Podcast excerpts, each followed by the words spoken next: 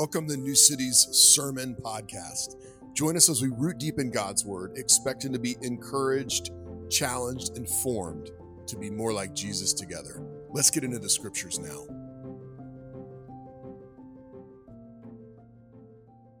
Hey, New City, Pastor John here. We are continuing our series called Form to Flourish, Choosing the Path to Thrive.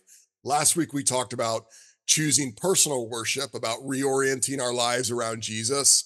And this week, we're going to be talking about choosing the gathered worship, what we're doing here on Sunday evening, which is ironic because I'm not there, right? Um, actually, uh, we had some sickness in our house and we decided not to risk getting anyone else sick. So we're uh, doing a sermon via video today, which is not our normal practice and a little bit ironic given the subject. But I'm going to pray for us and then we're going to dive into Hebrews chapter 10, verses 19 through 25. Lord, we just ask that you would change us, that you would make us more committed to one another and more committed to worship you together.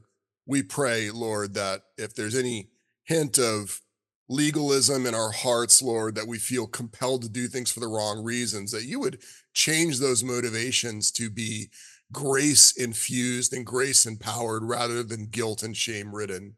And so, even as we talk about being the church and gathering as a church, we pray that we would find a fresh power to do that through the gospel. In your name we pray. Amen.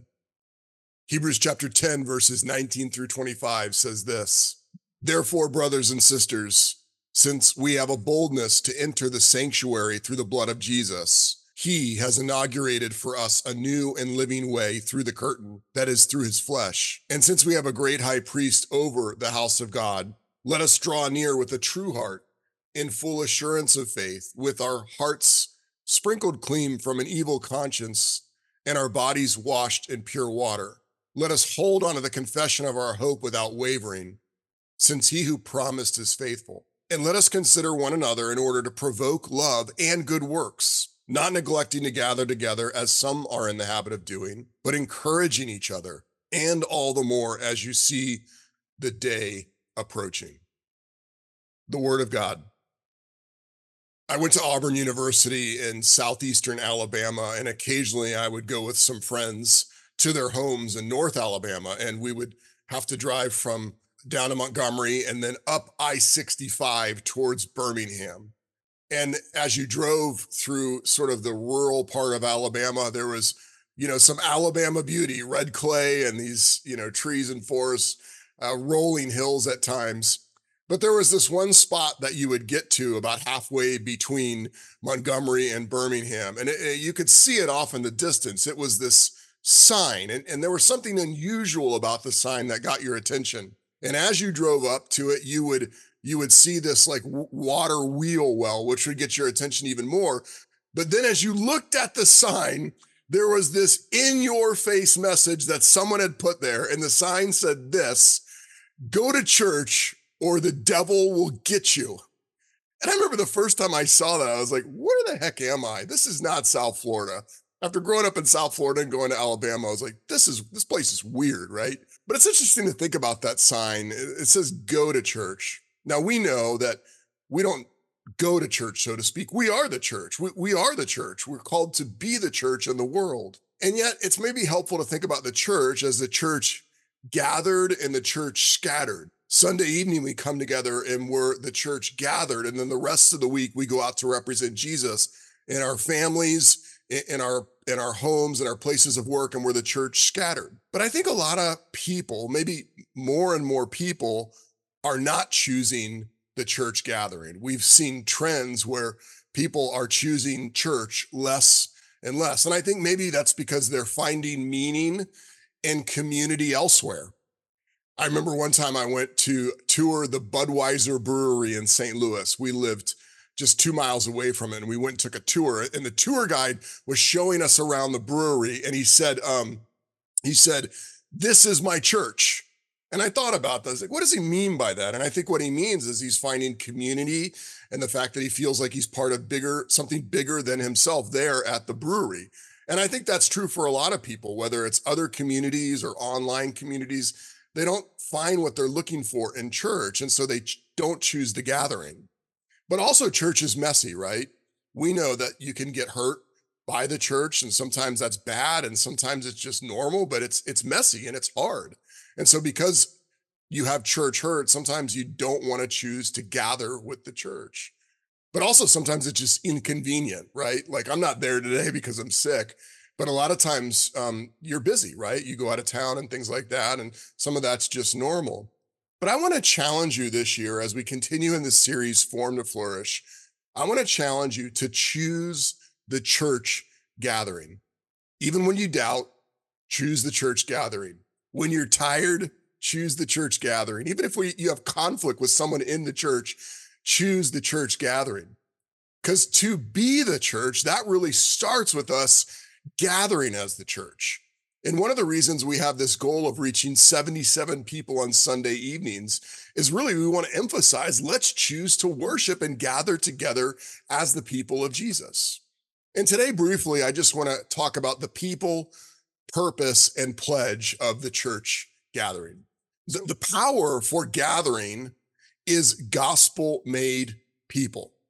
Verse 19 through 21 says, Therefore, brothers and sisters, since we have boldness to enter the sanctuary through the blood of Jesus, he has inaugurated for us a new and living way through the curtain that is through his flesh. And since we have a great high priest over the house of God there's a lot of churchy words there in those couple verses, right? Like the word sanctuary, right? That's a churchy word. And we think of the church building when we think of the sanctuary. But then there's this word, the curtain. And sometimes churches have curtains that separate different places on the stage. And, and then there's this word, the house of God.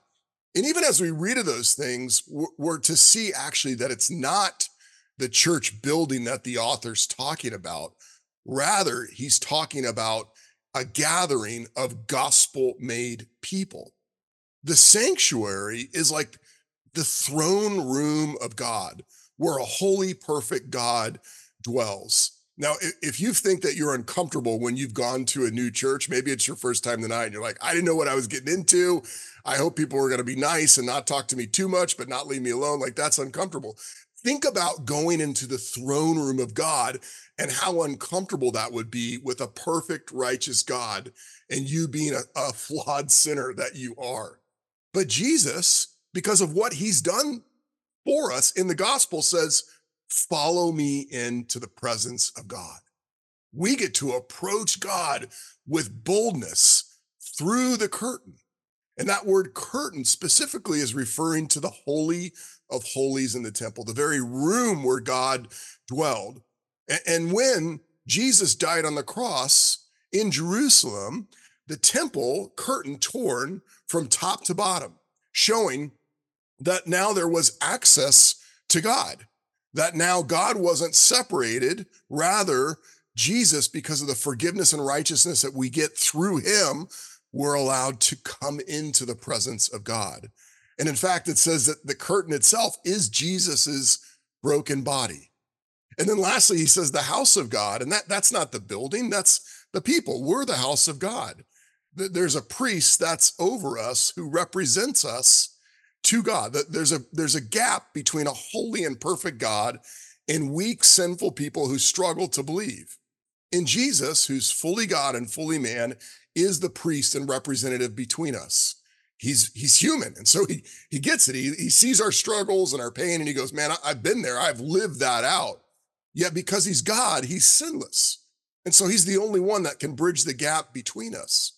So as we think about a church it's less about being a building with a pastor and more about being a people who have a priest and that priest's name is jesus and as we grasp onto these things that are held out to us in the gospel, we'll start to realize the power for gathering together is being a new kind of people, a, people made by the gospel.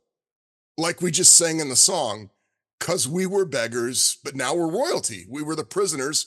Now we're running free. We are forgiven, accepted, redeemed by his grace. Let the house of the Lord sing praise. And that's not talking about the walls of the building singing, but the people in the building. So we are the gathering.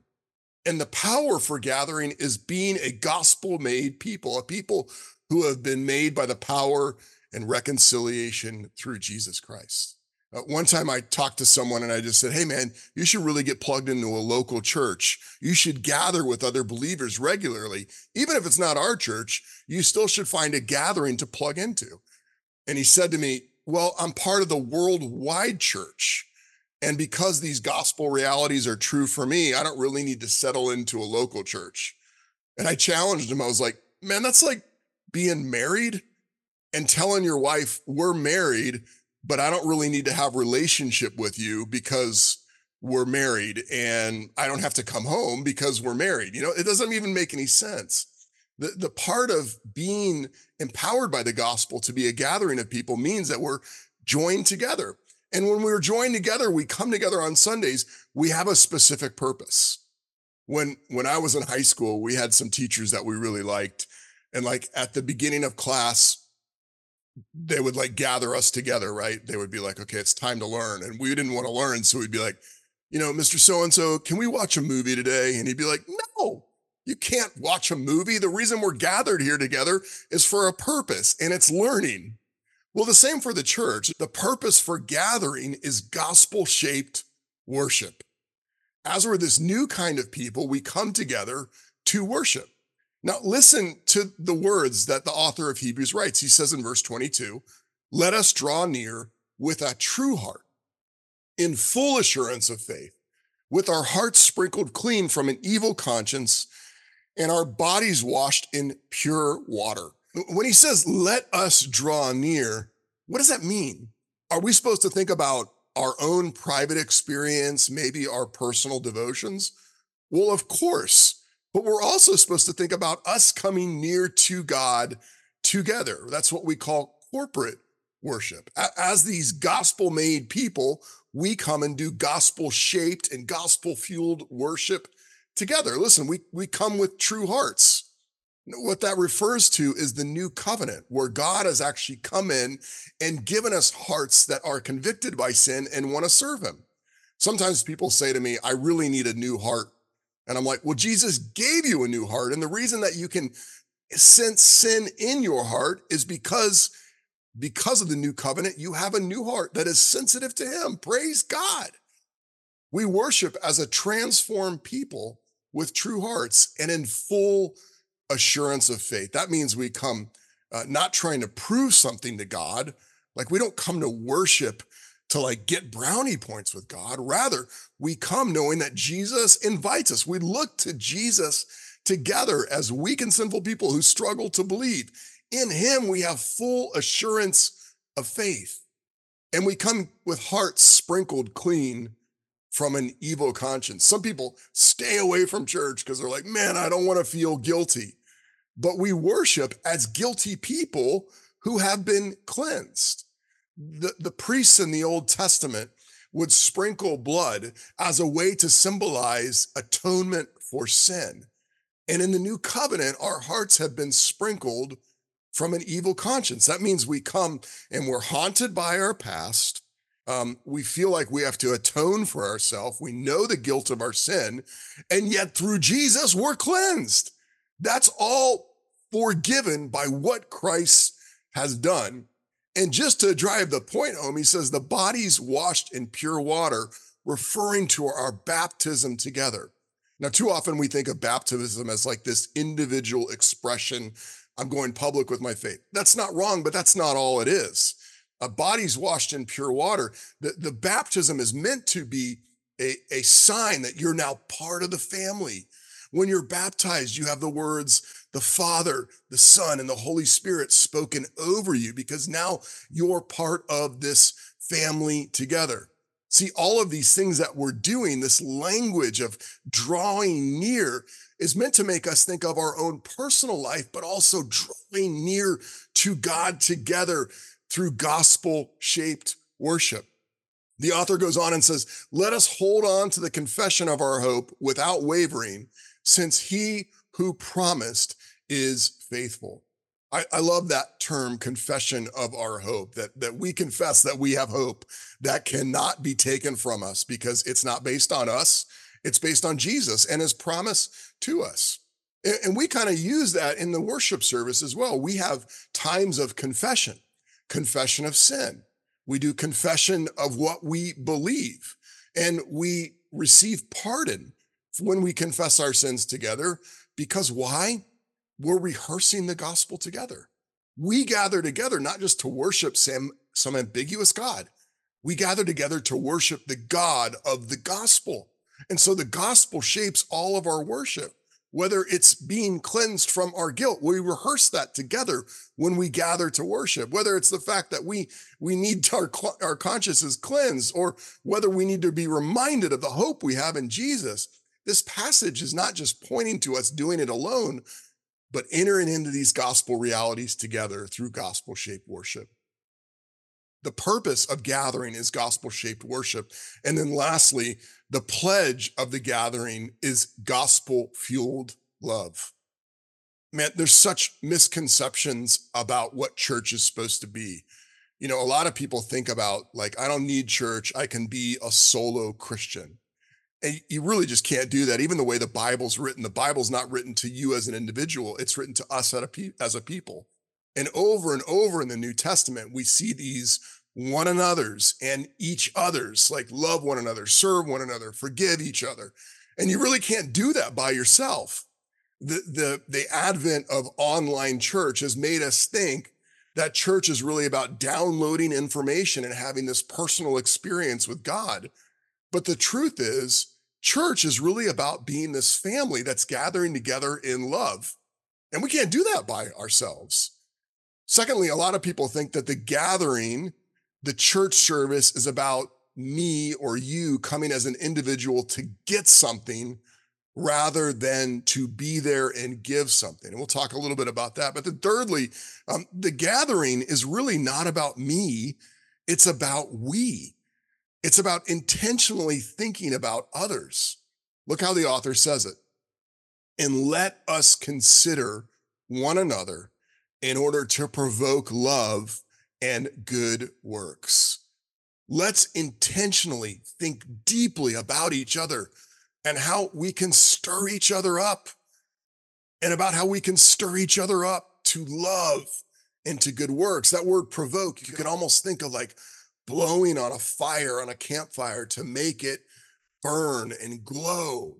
And, and we're to do that. We're to love each other in order that it might stir up each other's love, that we show the love of God through our words and actions. I'm always so encouraged on Sunday evenings when I see people serving without wanting to get credit and people helping each other and going the extra mile. And as I I think about just the building that we're in, as I think about different spaces, I think about different people who are serving and loving each other in those spaces. But for some reason, Paul and Becky Gearhart came to mind. I love, I love Paul and Becky in the way that they love people in the church. Becky often sings on the worship team, but what I love about watching Becky is she she goes out into the congregation and rather than like resting or isolating before she worships. She's always talking with people and smiling and like getting to know people and enjoying them. And I love that about her. And I love Paul. Paul, often while Becky's leading, he's watching his girls or he's teaching Sunday school. But Paul has been staying after, even though he's not part of the worship team and helping the worship team break down their stuff. And I, I see that. I'm like, man, that's it. That's provoking other people to love and good works by loving and doing good works yourself. So often we can think like good works are all about show. And it's like, so, okay, I guess we won't do them. It's like, no, let's learn to do them for the right reasons. Because when we do good things in service to each other, it stokes the fire in our church. We, we don't do good works to point to us as good. We do good works because God is good and it's beautiful to serve. And so maybe even part of you stepping into the love of Sunday evening is saying, I want to pledge myself on love to someone else by committing to a service team, joining the AV team and learning to run slides or being on the worship team or the kids team or the welcome team. That's a great way to express the love to each other. The gathering is about gospel fueled love. The passage ends by saying, let us not neglect to gather together as some are in the habit of doing, but encouraging each other and all the more as you see the day approaching. You know, as we think about that funny sign, go to church or the devil will get you. Uh, this passage kind of says it in a different way. It says, Don't make it a habit to not gather. Like it should be your habit more that you're part of the gathering, not to prove something to God or anybody else, but out of love, to be there and encourage each other by committing yourself to being there. A lot of times, God has a purpose for you in being there. When we're together, we never know what He's going to use that we say or do to encourage someone else. And I'll be honest with you, as a pastor uh, who speaks every week, sometimes I think, even in my sermons, that man, this part of the sermon is going to be really encouraging. And then someone comes out to me, like, and some little flippant comment I made is what actually encourages them. And I'm like, wow, that's amazing. I didn't even think that was of substance. But it's the same for you. You might not want to come on a Sunday, but God might have a reason for you to be there, something you can't see or plan. He uses you to encourage someone else. So let me encourage you to choose the gathering. If you're tired, still choose the gathering. If you're hurting or you're in conflict with someone else in the church, choose the gathering. We have the power of the gospel. We are a people whose purpose is worship, and we're pledged to love one another. And even as we think about it, it's really amazing that Jesus shows up every Sunday to meet us. He doesn't need us, but he's pledged himself to us. At the end of the book of Matthew, he says, And remember, I am with you always to the end of the age. So maybe we could flip that sign up on its head. It said, go to church or the devil will get you. Maybe we could say, let's choose to gather as the church because Christ loves us and he's committed to us. And we can express that loving commitment to each other by choosing the gathering. As the worship team comes up, let me pray for you. Lord Jesus, we do thank you for your commitment to us Lord, we pray that you would help us to serve one another, put each other above our own interests, think not only of ourselves, but think about just being the people of God that starts with gathering as the people of God. And so we pray that you would empower us, you would help our church to grow, both from people who don't have a church home and those who don't yet know you. We would long to see our church gathering grow, and we would long to see a deeper commitment um, from the people here to love one another. We pray all this in your name. Amen. Let's stand and worship. Thank you for joining with us as we rooted deep in God's Word. If you found this sermon encouraging, share it with a friend. You can learn more about New City by going to newcityhh.com or checking us out on social media by searching New City HH. We'll see you next week.